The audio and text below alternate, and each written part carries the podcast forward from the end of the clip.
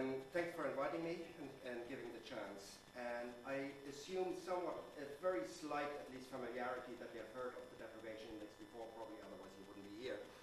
Uh, so what I will actually do is uh, I will go, other than normally, normally I would go through the, how we are constructing the deprivation index, and then I would finish up with some glorious kind of uh, maps which show some very interesting stuff about uh, how, we, uh, how the deprivation and affluence has changed over time in Ireland. Today I want to do something slightly different, and that is I will run very quickly through the descriptive data of what we can see.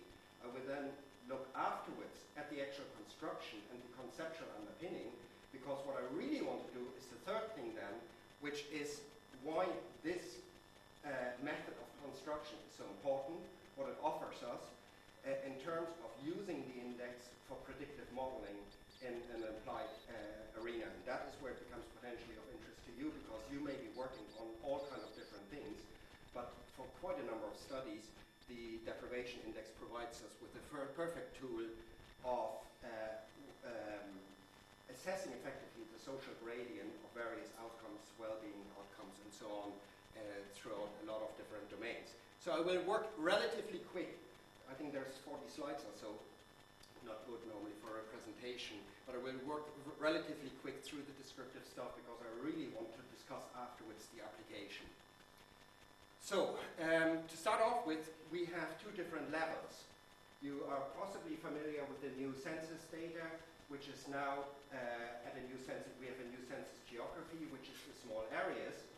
There used to be 3,400 uh, electoral divisions electoral divisions are historically grown, which means in the uh, urban peripheries they have massively increased in population. So you could have a rural ED with about 50 households, and you may have uh, an ED in Blanchardstown with a population of 30, 32,000. So that makes modeling uh, or any kind of statistical analysis quite difficult. So we have now the new small areas, which are nested within the EDs hierarchically, Uh, and they are more or less standardized. They have a minimum population of 50 households or 75 people, average just below 100. So effectively, we have now from the census street level data across Ireland, 18,500 units or small areas. The problem is here one of analysis, and that is if I do an analysis at an ED level, I will get different results to an analysis at a small area level. You're possibly familiar with the MAUP uh, modifiable areal unit problem. Correlations differ at different levels of aggregations. You have to be aware of that because you will get different coefficients and different uh, deprivation scores whether you look at the ED level analysis or the SA level analysis. Uh, so far, we have concentrated in the last couple of months since the publication of the census on the SA level because it's a new one and it's really interesting to look at street level data. If you look at the online mapping tools, there are three websites where you have access to the deprivation index besides my own one. But as an online mapping tool, you can go, go into Pobal Maps, you can go into AIRO, or you can go into the Health Atlas. All three have the same data, they're using the same data as the deprivation index, it's all the SA level analysis. Even if you go into Pobal Maps and you look at the ED level scores, they are the aggregations. It's basically the population weighted SA level scores aggregated to ED level. So even if you look at the ED level mapping, they are the SA level scores underlying it.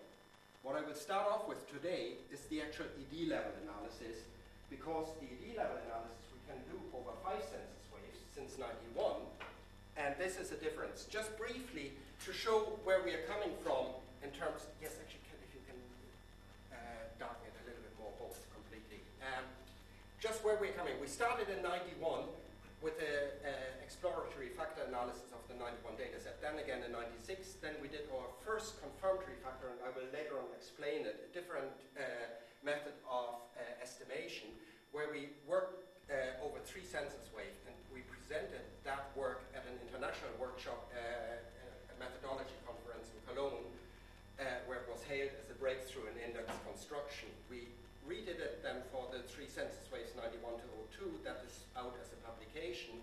We repeated the ED level analysis adding up on the fourth census wave in, in 2006.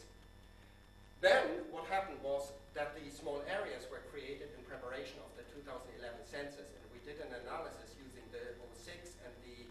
one data from Northern Ireland as a proof of concept study that because of the way we're constructing it, you could even construct it across two different jurisdictions which have slightly different definition in census variables. That was an important uh, proof of concept study. Then we concentrated next on the analysis at the SA level for 2006 and 2011, and that's the data which is on those three online websites. But what I'm doing now is I'm looking at this analysis, which is at the ED level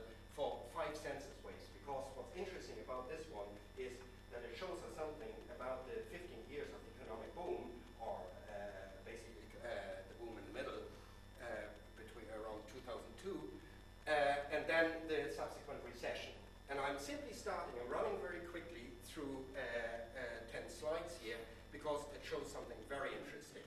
First of all, the index is normally distributed. I assume that you have a little bit of knowledge about statistics, normal distribution, one third, just basically one standard deviation below, one standard deviation above. So the way we're using it is, first of all, we're using a color scheme, blue towards affluence, red towards deprivation, uh, and you can see that basically two-thirds of observations, i.e. two-thirds of the country, are within one standard deviation, that's the normal curve, and we are calling that marginally above or marginally below. In other words, it's not of much interest, but we are really interested then in where we start calling it a disadvantage, very disadvantaged, a two standard deviation, or extremely disadvantaged. And um, for example, if you go into Moyross and Limerick, yeah, uh, you will have somewhere something like minus five, minus six standard deviation. Just to give you an example of what that represents, let's say uh, one of the variables used for the construction is the, the proportion of adult population in, um, in third level education. Now, between 91 2006 or 2011, that has changed roughly from 13% to 32%. One of the success stories of Ireland, a two and a half fold increase amongst the adult population with third level education. In Moyross, it has increased fivefold, from 0.2 to 1%. Yeah? 1% of the population with third level education when the country is at an average of 32. If you go somewhere in Dublin 6, Dublin 4 or 2, you will find 70, 80% of the adult population with third level education. That is the kind of social difference. And what we are doing, rather than using a ranking, if you have a ranking, this would be one decile, one decile, one decile. The last decile would basically be everything from here. So you completely lose the distance to the mean in a ranking because it overemphasizes differences where there isn't really much difference and it understates the differences at the extreme. So the index is normally distributed, that's what we have. And what we see here is in 91, the whole thing is zero-centered, just with a mean of zero, and we have the standard deviations. Just to briefly give you a feel for those who know Dublin, here's Dublin, here you have the Liffey, the, the canal, that's Darndale, Coolock Darndale, that's Ballymun, that's Cabra, Finglas, then you have red areas here in parts of Blanchardstown. Kilmainham, Cherry Orchard. Here you would have West Tallaght as a red. This is kind of Ballsbridge and Rathmines. You would even pick out kind of Grove uh, shopping centre as slightly more disadvantaged around and so on. That's just to give you an intuitive feel of how the, the areas are depicted as we have known them for 20, 30 years. There's nothing surprising, and any good analysis shouldn't be surprising. It should basically quantify what you effectively know.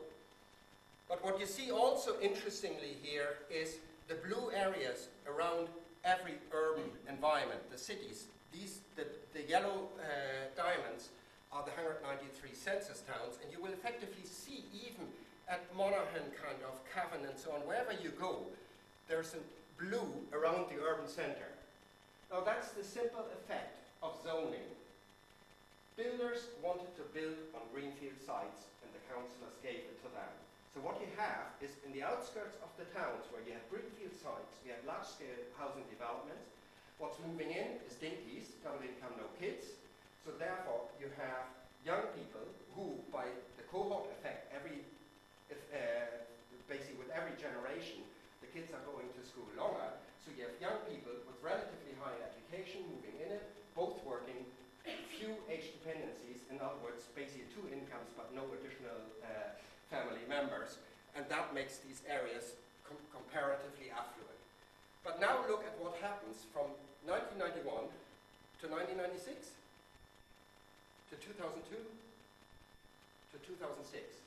You see how the affluence has gradually become bigger and bigger, coming from the urban areas. Now the whole thing is that this is done on an identical measurement matrix and measurement scale, and I will later on go into how that is constructed. But it compares like with like, unlike a ranking, which cannot be compared over time, or not meaningfully. And then you have 2011. and as a matter of fact, uh, I will show later, uh, that the index goes forward so much up to 2006 and reverts to, to the left scale of 1991. That's what has happened in one five-year period. Briefly, if I take basically, and you have this normal curve, and it shifts to the right as affluence was rising until the last period, I can then simply deduct the mean, i.e. the underlying trend, from each score, and that gives me the relativities at each point in time. So if I'm interested not in how the changes over time, but the distribution at any one point in time, then I can take that detrended data, which we call the relative index scores. So obviously in 91, because it was starting the series there, it's identical. And then you have 96, 2002, 2006, and 2011. And if you didn't see any difference anywhere, it's not you, it is the data. Meaning, what we had seen is that for 15 years, the rising tide had lifted all boats, but the relativities effectively change not at all. There's a little exception, and that is the inner city area here along the Liffey's, where you had such scale of gentrification, effectively population sizes doubling and trebling due to in-movement of high-rise buildings, very expensive, so that you have disadvantaged areas which were now basically intermingled with very affluent areas. But that taking aside, the story is that although we have seen massive changes in absolute affluence and deprivation, the relativities remain the same. Ballymun is still Ballymun, Foxrock is still Foxrock. That is supported by some analysis in, from the UK, where they did, or England or Wales, where they did a study of over 100 years using data like uh, life expectancy, uh, survival rates at birth, and so on and so forth. Uh, basically, some very few data points which you have for that. They found that the relativities have not significantly changed on So uh, what, what this tells us is really that, that the structuration uh, that happens in society is very, very solid. People in Foxrock will make sure that other people do not move into their area. I think we had this morning in the Irish Times uh, a sad story uh, about, I think it was Roscommon on Leitrim, a house being built in an affluent area, uh, a bungalow which was earmarked to, uh, to, put, to, to, to provide housing for a traveler's family, and it was burned down the night before they were to move in. Uh, that's the extreme. But what we do see is that, that basically structuration is a very, very solid thing. Now, here just briefly the data, what you see is exactly the way the mean in the absolute scores went from zero, that's by design, zero standard and 91, went to 4.3, 8.4, 9.2. So you see the largest uh, move there between 96 and 2002, which is basically the height of the boom, then only a smaller increase afterwards, and then it reversed to minus 1.4, i.e. to the left of the 91 distribution, that relative scores by design have a mean of zero and a standard deviation of 10. The, um, the uh, index scores are simply the standard deviation multiplied by 10. So that is roughly what it is giving you uh, at, the, uh, at the ED level as a storyline. Now, this is the ED level, that's the 2006 data for Dublin. And let's look at North Dock C, and this is the SA level data. This gives you an idea of the scale difference between looking at ED level data and small area level data. And as you can see, uh, what was one ED here uh, in the middle is actually, uh, that's the Financial Service Centre, yeah, an extremely affluent area there. And then you have Oriel Street, Larkin House, and so on, where basically those who used to live in Sheriff Street have been displaced into those areas. So that gives you an, idea of the scale differences. And so what we're now looking at is actually this data. And again, I'm showing it very briefly. Here you have the 18,500 small areas.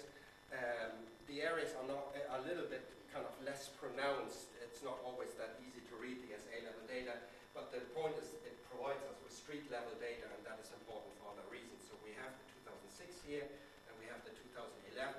Again, this is only the leftward shift, but obviously I cannot show the full time series at the SA level because the SA level data is only available for 2006 and 2011. And we have the relativities again, 2006 the same, and 2011, and that's some bit of random noise. So that's the data. And you can look at it, uh, the PowerPoint show will be up website, so you can look at it in your own time. It's just to give a background of the broad kind of descriptive. What I really want to talk now is about the, the, the conceptual parts. Start off with the going definition of uh, poverty, uh, and for both for the Irish government, cover poverty, uh, EU and so on, is people are living in poverty if their income and resources, material, cultural and social, are so inadequate as to preclude them from having a standard of living which is regarded as acceptable by Irish society generally. I don't find it a particularly good definition because it's extremely difficult to actually operationalize it. Uh, what is material, cultural, and social? Um, Coombs, I think David uh, Coombs, did, a, I think, a much better definition, 95, where he said he worked on a deprivation index for the UK. The fundamental implication of the term deprivation is of an absence of essential or desirable attributes, possession, and opportunities which are considered no more than the minimum by that society. Sounds very similar, but I'll tell you why I like this. Attributes, possessions, and opportunities. Think of it as vectors. Attributes is what rests with yourself. It's the skin of your color, your religion, your uh, education, your uh, age, your gender, whatever. So it's a null vector. Possessions is what you can draw on you. So it may be your income or your income stream or the education as a proxy for the income stream, your, we uh, your wealth, car ownership, name, you name it, yeah? Uh, anything, it's a vector from there towards you. Opportunities is what you can access, yeah? where you can go.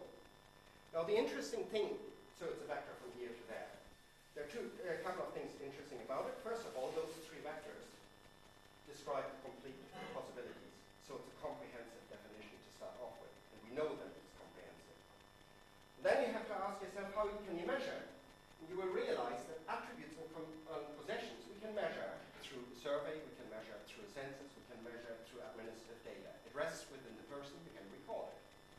then you think of opportunity, and you say, hang on, where do I measure that? How do I measure that? Think of a household, four adults, in a rural area, not of itself deprived. Two cars, reasonably middle of. The first two jump in the car, they can drive 30 miles from Cahersiveen to Tralee, no problem. Quicker than across the town here. Um, this third person, lucky, there's a bus. He or she jumps on a bus, can still access labour market and essential services. The fourth person has a disability, and because the bus doesn't have a run, he or she cannot access labour market or uh, um, services. So therefore, the fourth person now experiences opportunity deprivation, which is an interaction term between attributes and possessions on the one hand, and your situational location vis-à-vis -vis, uh, uh, access to public transport and the distance and the size of towns because obviously you have a hierarchy of services and, and jobs and so on with the size of the town, and you have the distance to travel. So, in other words, opportunity deprivation cannot be measured. And it's not a question of just another variable and another variable and another variable. By definition, opportunity deprivation cannot be measured in the individual. It has to be constructed. That's a profound insight because if you look at any deprivation index worldwide, they don't look at that. They start with the data they have, say how we can reduce that to avoid double counting, and then basically they come up with something. What they don't realize is that they will come up with an urban bias index. Because if you look at rural deprivation, which of course in Ireland has a much bigger role than in England or other countries, then rural deprivation is first and foremost mediated through the access to public transport and the distance to relative Rural deprivation is opportunity deprivation by and large. That's why people, even though they come out with a good school result in the West, they go to college in the East and they do not return to their hometowns because they cannot uh, achieve their aspirations which they have developed within the locality where they are. So therefore we will have to look conceptually of how we deal with that. Now, as I said, most deprivation indices, Jarman index, Carstairs, Morris, and so on, historical, will do uh, exploratory factor analysis, mostly called factor analysis, but you have to be aware it's really, the full term is EFA, exploratory factor analysis. Why? Because it takes the data, and it's a data reduction method, because if you take different domains, then let's say like housing, health, income, uh, education, and so on, you know that there's such a thing as, call it social class or whatever, which is being expressed in all these domains. So you don't want to double count, count in an uncontrolled manner, and you do a data reduction, which is exploratory factor analysis. The problem with exploratory factor analysis is that it is data driven. You take the data, and then you try afterwards to somehow uh, uh, put a meaning on the underlying factors, which may or may not work. The second thing is every one of your data points will load on any of the factors, so therefore you can't control the design. And thirdly, you have no control whether it's actually a comprehensive definition because you're not starting from a theoretical point. The alternative then to do is using a structural equation modeling environment, which is called here confirmatory factor analysis. Confirmatory factor analysis works on the basis that you, on a theoretical basis, you, you conceptualize what's called a latent concept, and you treat your variables as the imperfect manifestations of a true concept, which means you can also then uh, account for measurement um, uh, error and, and design error and so on, which is expressed as the error terms here. And so the whole thing works the other way around. It's mathematically more complicated, but vastly superior. So therefore we can uh, come from a theoretical model we now also don't have a way to say how many variables, yeah, should we use a lot of variables, should we use few variables? It's very simple. If you have a, a latent concept, you need a minimum of three, possibly four or five variables. After that, additional variables will not improve the overall model. And the nice thing about uh, structural equation modeling is that you have a, a model fit measure which tells you whether actually the data is supporting the hypothesis stated in your model, in the structural side of the model. So this side is called the measurement model, and then you may have various kind of structural elements of how things are related between the uh, latent concepts. So what do we have then? We have looked at about 30 different deprivation indices throughout the OECD countries, and we realize that there's always the same structure emerging. And that is at the center you have social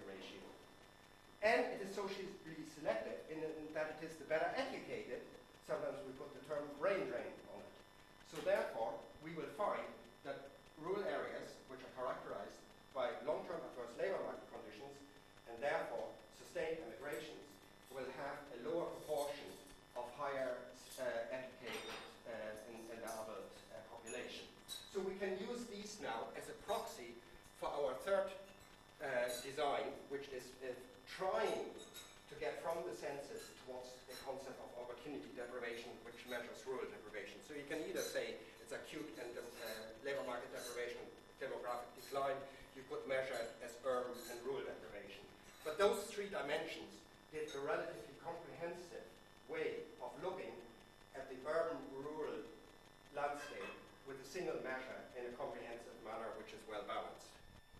And that is then our design, confirmatory factor analysis, where you see that the social class, as I just said, primary education, third level, it doesn't matter whether I use primary, the proportion with primary education or third level. At a spatial level, we have to understand that base, uh, what's coming from the census, it's the pro, uh, we have a, a, proportion of the population, let's say, in, with primary education, but at the spatial level, it doesn't matter whether it's small area or deep, it's only a likelihood of the person then being uh, in, uh, in that category. So therefore, they're all likelihoods. Therefore, it doesn't matter whether it, they are actually expressions of being third level education, which would be in an inverse relationship. They each have their own rationale. And for example, we know that in areas like Ballymun, uh, on the bottom left, uh, which is not quite as deprived, and if you can afford it, you send your kids over to Finglas because it gives a better name. But in Finglas, if you're in that area, because there's so many kids from Ballymun, you send your kid to another school again because there's so many Ballymun kids. Uh, and with the result that in a lot of disadvantaged areas, as I mentioned earlier on about Moyross, yeah, where you have 1% with third level education, that in a lot of deprived areas, as soon as someone actually does make it somewhat fur further, they will move out of the area.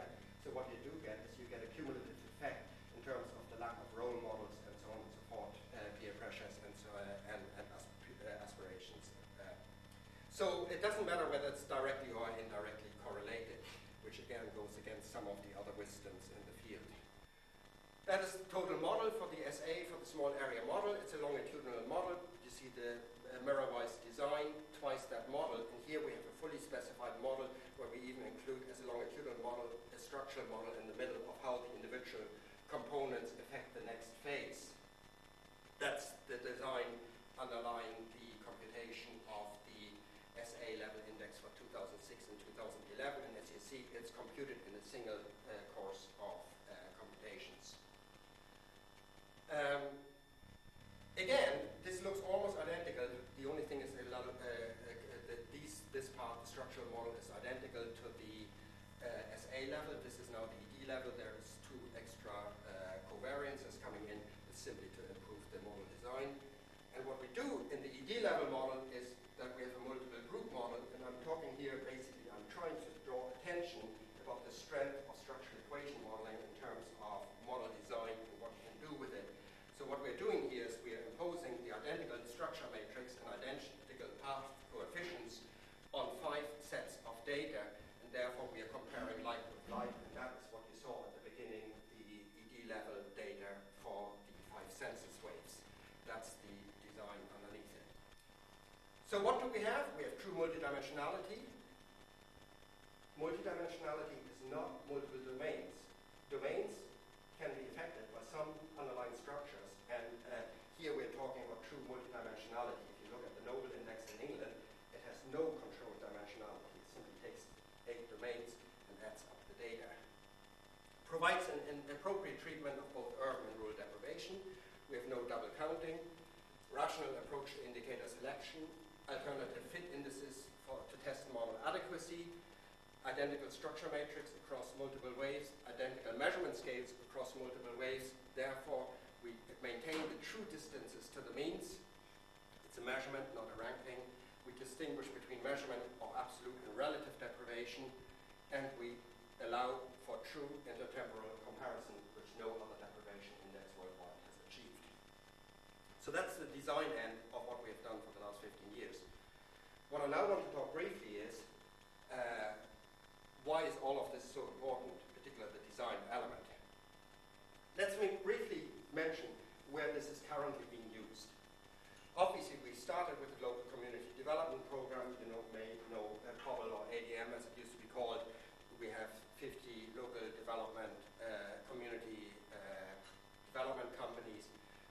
They are designed basically at minus one standard deviation. Everything below there used to be the designation for the disadvantaged areas that is still where their, uh, their partnerships are predominantly working. We have RAPID, which is designed at minus two standard deviation. That is for special consideration in the local authorities. We have childcare initiatives, which are highly geared to the more disadvantaged areas. We have family resource centers, 107, which are meant to be in the more disadvantaged areas. De they're unfortunately not. We have county development plans, which use the index basically to draw attention to the more disadvantaged areas and the, what needs to be done.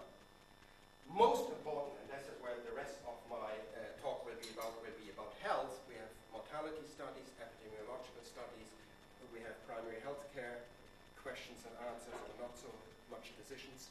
Uh, we have health inequality. All of that uses a very simple reason. You have a lot of administrative data these days. Think of HIPE the, uh, the hospital inpatient uh, administrative system. You have all the medical data for every individual, but you do not know the social class. Now, this is important because we do know that a higher social class will result in better health outcomes. You have a social gradient, or as we say, socioeconomic status gradient, or in short, SES gradient. And health, in particular, has a massive SES gradient. Uh, so therefore, there's a lot to be said of using something, but you do have all the health outcomes, as I said, from HIPE. But if you want to model it, you need the social class of the patient.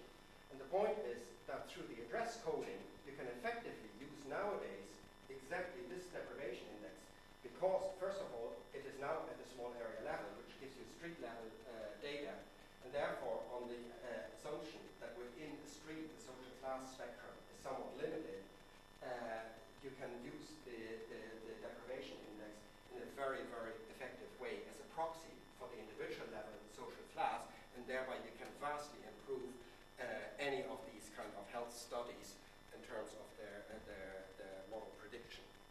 We have educational disadvantage. You may know about the higher education access route because every one of the seven, seven universities has uh, a year program by which people who live in the designated uh, the disadvantaged areas using this deprivation index get extra points for the CAO system or some other way of extra consideration. Uh, not too many people know about it, but it's actually quite a big thing. Um, we have the National Transport Planning. The National Transport Authority started using the deprivation index evaluation of alternative routes yeah, in terms of their socio-economic impact on, uh, towards those population groups which exactly depend, uh, have a higher dependence on uh, public transport. We have the National Spatial Strategy, the, uh, the Gateway Development Index, and so on forth, which are all using the deprivation index. And then I want to talk, in particular, I will also talk about this study in statistic, and that sounds a little bit op optimizing the sampling strategy for CSO household surveys, but I will actually start with that because it has massive implications, and we have EU-SILC, Quarterly National Household Survey, Growing Up in Ireland, TILDA, SLAN, and the National Disability Survey, all of which are highly effective to be uh, interrogated in the context of the deprivation index. Now, I said that there's a, the basic thing is here we have a deprivation profile, normally distributed, and we know somewhere the health risks have somewhere a gradient, but we do not know the exact gradient.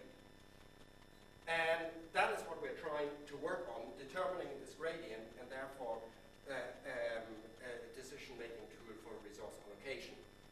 And I want to talk about two or three studies which we are now engaging in, which demonstrate of how we can use the deprivation index very effective.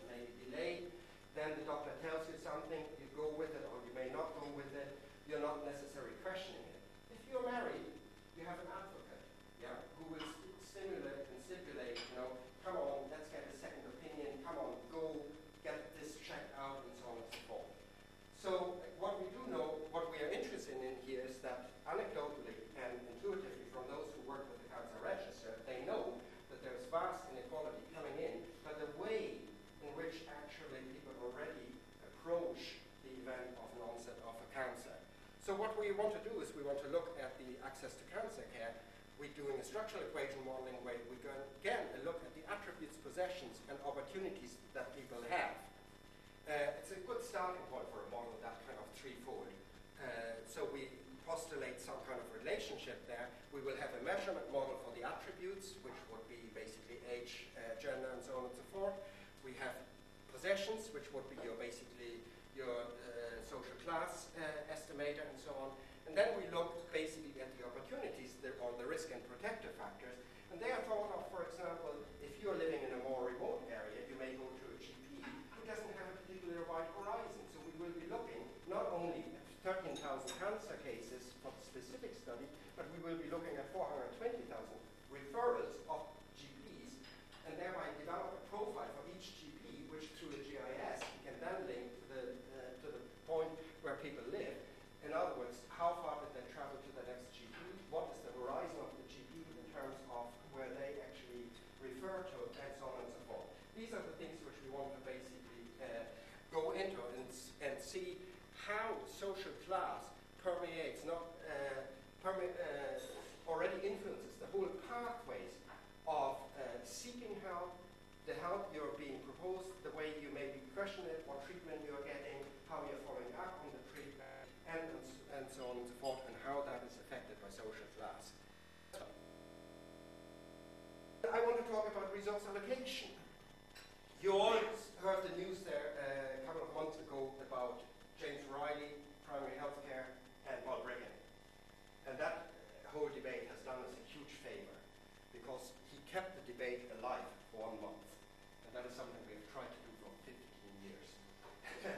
so, uh, and uh, I think we can thank James Reilly for that. And that is the one thing people start really, really saying is yes, we need an objective resource allocation model. We were working with Roisin Shortall on the allocation of 20 million for 250 extra places in primary health care. And the model is a very simple one. Think of this is your global distribution of affluence and deprivation, and then each of the 18 and a half thousand small areas somewhere has a distribution along that line. So if we take a very disadvantaged one here, minus 3 standard deviation or a score of minus 30, we assume again the population within that being somewhere normally distributed. It's an assumption, but somewhere it's not too far off. If an area is still disadvantaged, but not quite as disadvantaged, the distribution will be here, and here, and here, and here, as, as you go more towards an uh, affluent area.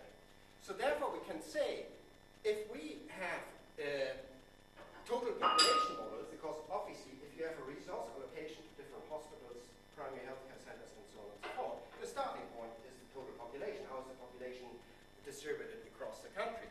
So what you do is you basically take a line here, and everything to the left of the line is basically in your model.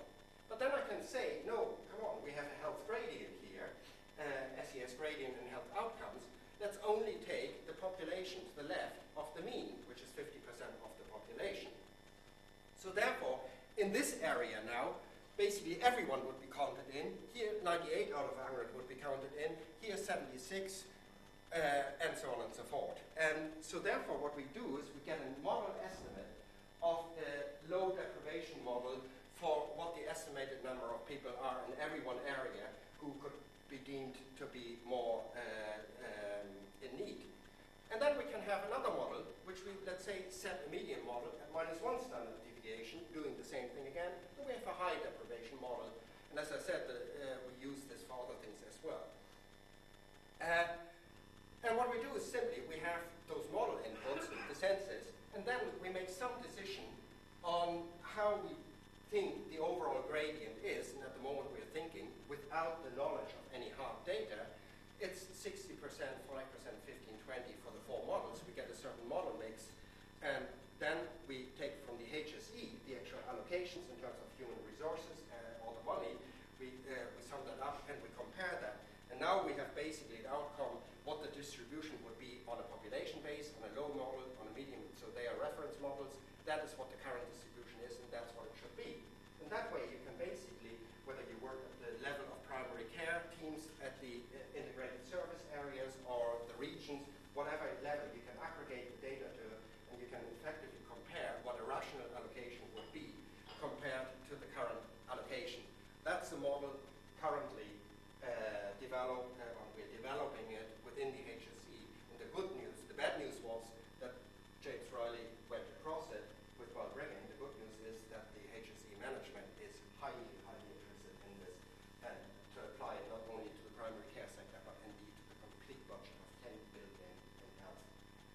yeah, something like that in health.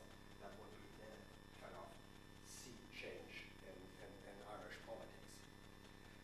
Um, I said I want to talk briefly about a study we did for the CSO. Why is this important? The CSO does a lot of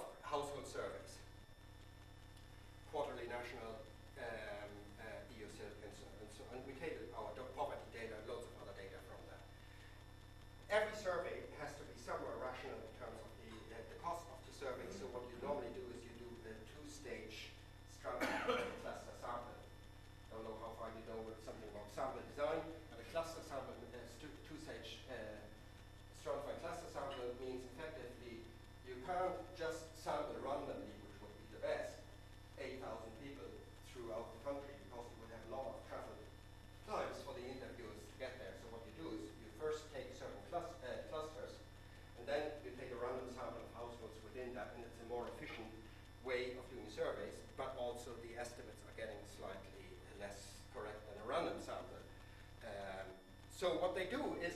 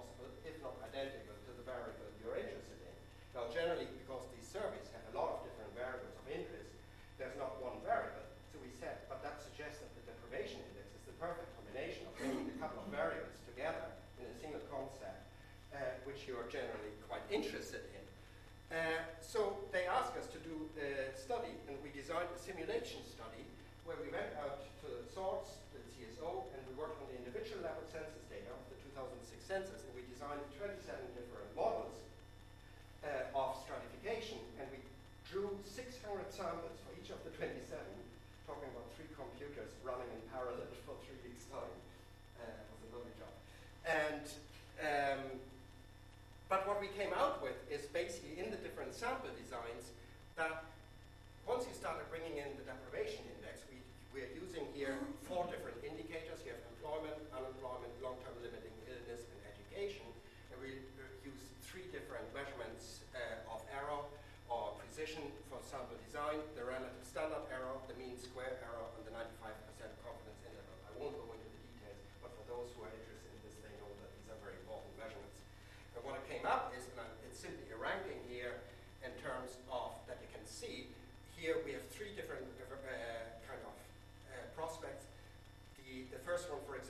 for area A